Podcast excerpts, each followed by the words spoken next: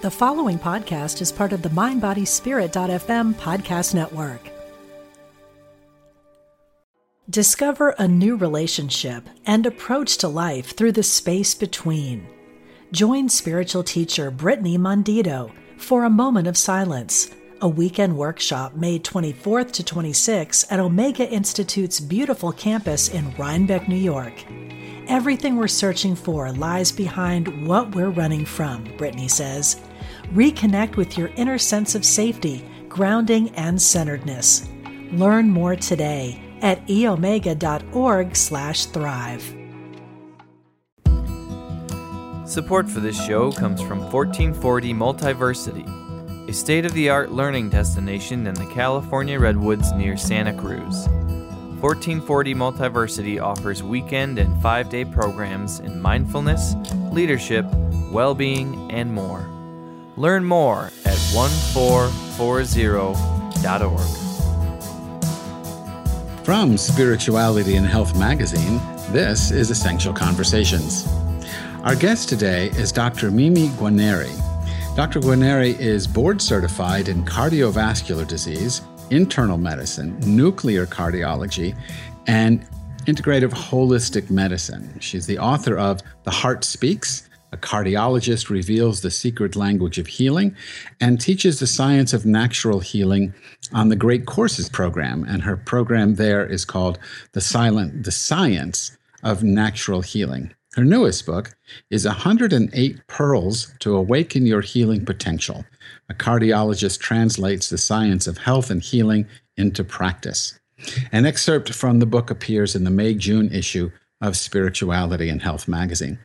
Dr. Mimi Guarneri, welcome to Essential Conversations. Thank you so much for having me. Well, this is going to be a lot of fun. I, I have to admit, when we talk science, it's already over my head. but I read the book, and when I got the book, the, the 108 Pearls to Awaken Your Healing Potential, you ask the reader to establish their health foundation. Now, I didn't have time between getting the book, looking at the book, and going to the doctor to get help with that. I, I didn't do that. So tell us about the Health Foundation and why I should get up, get up off my butt and go do it. Well, I think the question is where are we at body, mind, emotions, and spirit? because not everyone needs the same thing. But I can tell you, the thing we think we need the least is usually what we need the most.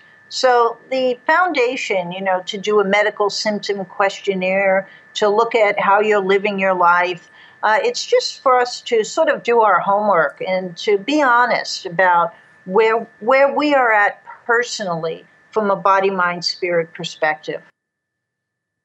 So when when people come to you and they've done the foundation is it just is it unique to each person what you're dealing with or do you sense some kind of trend in the american way of you can either say the american way of health or maybe the american way of disease?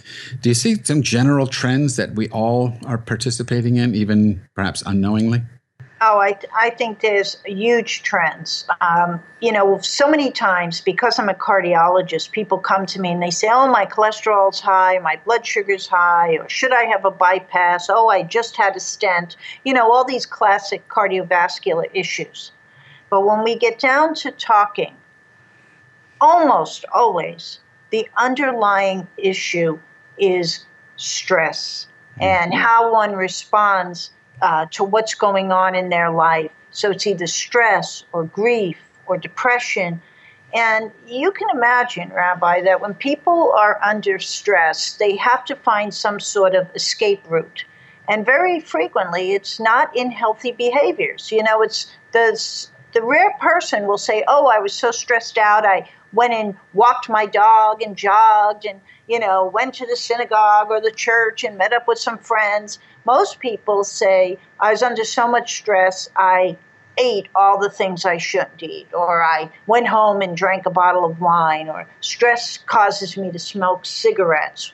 You know, so we have a lot of maladaptive uh, responses to the way we handle stress and tension in our world. So that's definitely an under one of the underlying themes. So how do I not take my stress out on a bucket of ice cream? Well, I think what we all have to do, again, is we have to look at our life and we have to look at how we live our life and look at those things that are too much on our plate or learning to say no uh, when we're always saying yes, even though we mean no. Uh, putting some, like I know for me personally, I, I have very, very um, intense life as a cardiologist and doing a lot of things, including writing a book. And I, I made a conscious decision to say, when I wake up in the morning, how do I want my life, to, my day to look? So I do my 20 minutes of meditation in the morning. I have a healthy breakfast and walk my dog. Then I go into the office and see patients. For lunch, I have lunch and then go walk the dog again so I can get out and, and be out in the fresh air. I then say my day is going to end at 5 o'clock max.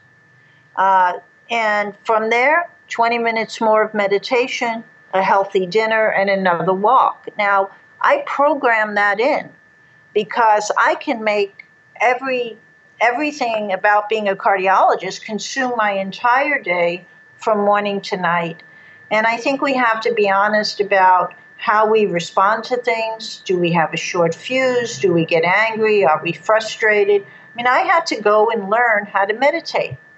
Uh, I go to Kundalini yoga class at least once a week. I walk all the time. You know, and all of so everyone has to put into their their personal life a practice that leads to inner peace.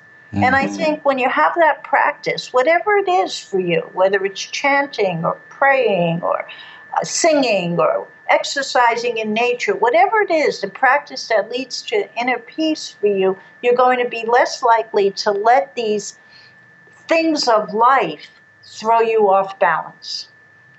So I uh, work out of my home and I have a dog. I, I sort of my my dog is my guru. Uh-huh. you know, my dog, my dog tells me, "Okay, let's get up. We got to go for a walk. You got you've been sitting too long." You know, so I, I listen to my my guru canine, uh, and I read recently that people who have a dog, and they're actually talking first about infants who are exposed to dogs in the in the household, they actually have it wasn't dopamine. I've forgotten now the chemical, but it was one of those chemicals that induces well being uh, in the brain that right. just being around animals. Do you find that to be the case? Absolutely. You know, I right now as we're talking, there's a beautiful silver poodle sitting under my desk, and she's been here all day, and it is amazing how. Uh, I have to say, in four years, I've only had one patient say, new patient say, "I'm afraid of dogs. Can you remove the dog?" And uh, and I always ask, of course, and I say, absolutely. The majority of people like the last lady I just saw before I spoke with you with high blood pressure, she said, Do you think I could pet the dog for a while? Mm-hmm. Absolutely. Mm-hmm. Go ahead. You know, uh, it's unconditional love, right? And it's um, it's a connection without um, drama. Let's put it that way, right? Which which very few of us have with human beings. Absolutely. You know, I, I, was curious about your use of the word pearl in the title 108 Pearls to Awaken Your Healing Potential. On the website, you um, there's a quote about pearls from another author. Now, of course, I don't see it. It was in front of me a minute ago, but it's gone. But it was the notion of the stress in our life or the suffering in our life can be a trigger, like sand with a, an oyster, to actually make a pearl. So, can you talk a little bit about that? Why you use that in the title? Absolutely, and that's you know um, my center here in La Jolla, where my practice is, is called Pacific Pearl La Jolla, and it's called Pearl for exactly the reason you just described, because sometimes many of the painful moments in our life are challenges, whether they're health challenges, emotional challenges. Uh, we can transform them. And just like the irritated grain of sand in the oyster forces the oyster to start releasing literally a healing balm, re- results in a beautiful gemstone, a pearl. And I really believe that uh, when life gives us a challenge or a curveball or uh, whatever it is, uh, we can transform that uh, into something that could be quite beautiful. And we see that in our practice every day. Um, we see many, many people with many health challenges here at Pacific Pearl.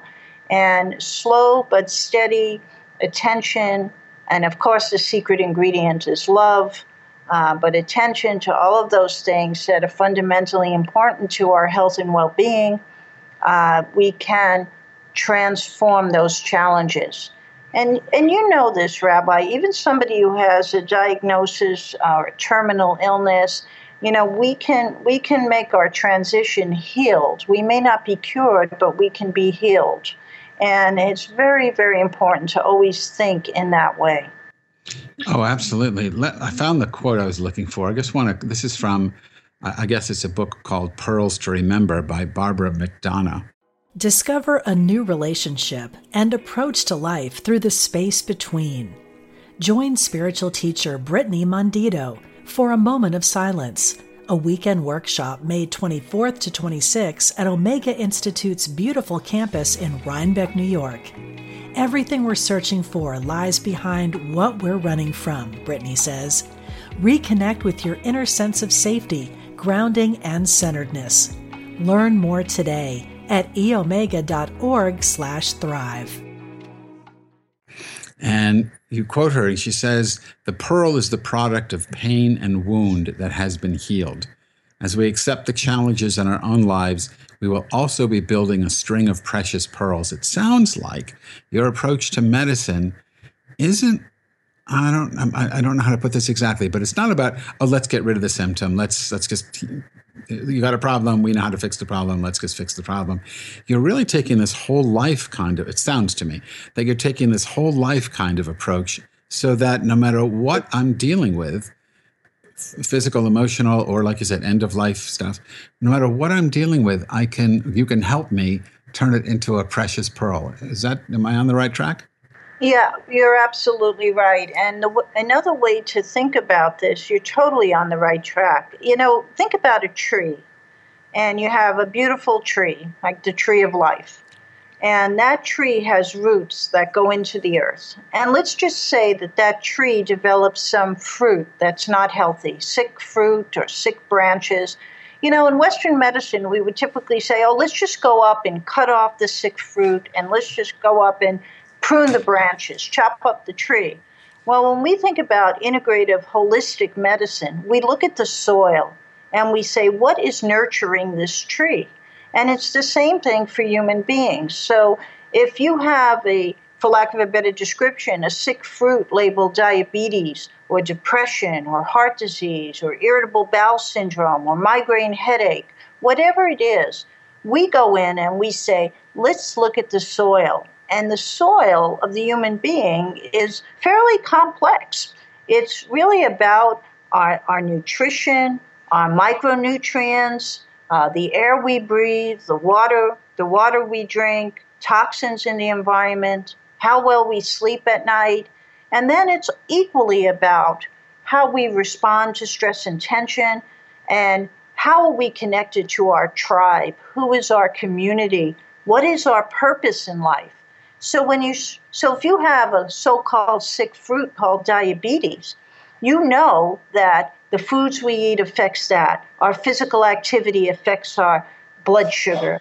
Uh, not sleeping well will raise our blood sugar. We know that persistent organic pollutants uh, lead to diabetes. Pesticides and herbicides can cause obesity. This has been proven. And then if we're angry, hot head, stressed out, all of these things would raise our blood sugar. So we look at it and we say, instead of just saying, oh, you have high blood sugar, take this drug, we say, oh, you have high blood sugar. Let's look at why. Let's get to the underlying cause and put a program into place that's going to reverse this process. Right. It's a very, very different approach. Um, let me let me ask you something practical that you bring up in the book uh, you actually invite readers to walk down their supermarket aisles, uh, actually, the, specifically the cereal aisle, and you, you say, look for products marked fortified with vitamins and minerals. And then you say, and I'm just quoting the book, the word fortified is one of, oh, well, actually, I'm not quoting, but you say uh, uh, you take the word fortified as one of your red flag words. you know, it, it sets off an alarm. So why why is it? What's wrong with when they fortify something with uh, vitamins and minerals? What are they really telling me? What they're really telling you is we've taken something like uh, a brown rice, let's say, and we've taken all the good stuff, the coating off it. Uh, we've taken all the good stuff out of it. So we're going to throw some other stuff in there, and so we could say it's fortified with vitamins. And that's that's the game we play and it's also it's very interesting uh, that you know I see a lot of people, men, with very high ferritin levels, iron levels, and I I ask them immediately, "Are you eating fortified breakfast cereals and things like that that are fortified with iron?" Because you know men don't menstruate; they don't need all this extra iron, and iron's an oxidant, and it's not not good for you if you don't need it. And sure enough, they're getting all this iron that they don't need from fortified products. So I always, I always like to think about shopping the perimeter of the store, sticking with the fresh fruits and vegetables, buying things that are fair trade, uh, going to the Environmental Working Group website and looking at what's the dirty dozen, what's the clean 15. Try to buy the dirty dozen organic if you can afford to uh, go to your farmers markets and so on. So I like food that's in its real state, not food that's in a box, not food that's processed. I'm going to call it real food. Mm. You know, we were talking on the show with Dr. David Kessler. He's a former commissioner of the U.S. Food and Drug Administration. And we had this conversation a, a couple of months ago. And he was talking about the food industry using sugar, fat, and salt to addict us to their products. What's your sense of that? Do you think the industry is deliberately setting us up to eat the wrong things and, and overeat the wrong things? Well, there's a terrific book which uh, deals with this directly from a, um, I believe it was a New York Times reporter whose name is skipping uh, me right now, but it's about uh, sugar, salt, uh, and how the he went undercover to look at the food industry and how, for example, millions of dollars are spent on making a simple potato chip that you cannot just eat one of. The way the texture, the salts, the way it melts in your mouth, the crunch, all of this is uh, science. And it's a science to get people connected and addicted to foods that are unhealthy. And this is this is very very real. So how do we combat that? I mean, you suggested that when we go to the supermarket, we work the periphery. Yeah, I, I think you, you get connected to a food co op, you go to your farmers markets, you support your local farmers, uh, you start to purchase things with consciousness. You know, the old concept of conscious capitalism. If you pick up something and it's you know, uh, and it's an organic coffee and it says fair trade, that's a great choice. But if it's coffee that doesn't have a fair trade label and people are getting paid five cents a day to pick those coffee beans, quite frankly, I don't want to buy that coffee. So uh, if it's a uh, egg and you're going to eat eggs, you hopefully want to have an egg that comes from an animal that's treated humanely, certified humane, as opposed to an animal that's put in a teeny tiny cage and can hardly move all day long and is trapped in there with 50 other animals. So I think as uh, a country and as a world, uh, we can do a, a much better job of protecting our planet and protecting our own health by just raising our level of consciousness. And that's why I spent a lot of time in 108 Pearls to talk about you know, planetary health, how planetary health is linked to human health, and how the choices we make right at the supermarket uh, have a huge impact. Uh, and you know this, you know, you can you can go look at some major stores right now that never had anything organic, but because of consumer-driven uh, business, have really changed what they purchase and what they sell and so on. And uh, I think as consumers, we can we can really pressure uh, to, to have uh, better products available for us and at more reasonable prices, which is why I like the food co op concept. I like the um, everybody having their own garden concept if possible and connecting with the local farmers and so on. So, in the minute that we have left, are you optimistic about the health of Americans? Are we getting this message or we have a long way to go? I'm really sad about the health of Americans. We rank number one in the world in obesity and diabetes and heart disease. Uh, we have right now a real threat to the health of the planet. Uh, we have more plastic in the ocean uh, than almost than we have water. Uh, we have fish that are eating all this plastic. We have albatrosses dying.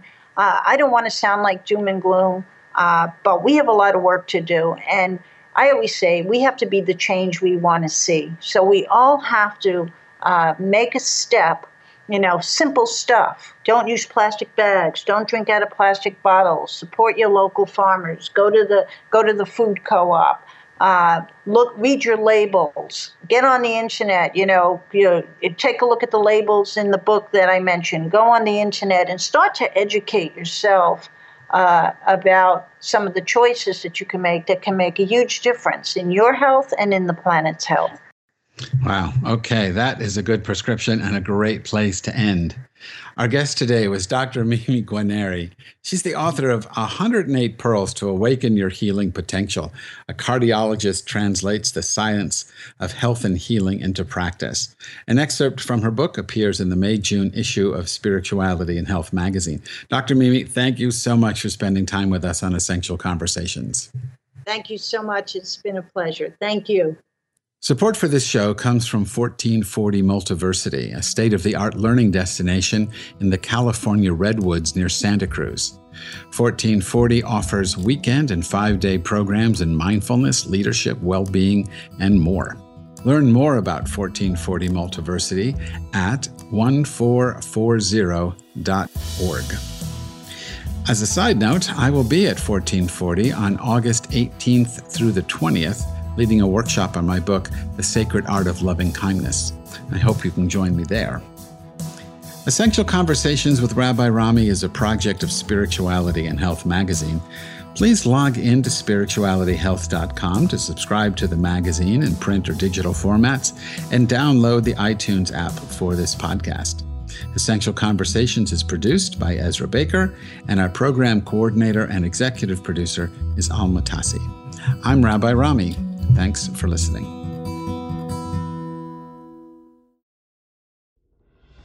Are you looking for help on your path to healing? I'm Lisa Campion. I'm a psychic, Reiki master, teacher, and energy healer. On my podcast, The Miracle of Healing, I'm going to help you on your healing path. Listen to conversations with leading teachers in energy medicine, quantum healing, and people who have recovered from loss and illness. Whether it's to take care of your own healing or to help other people, this is the podcast for you, right here on mindbodyspirit.fm.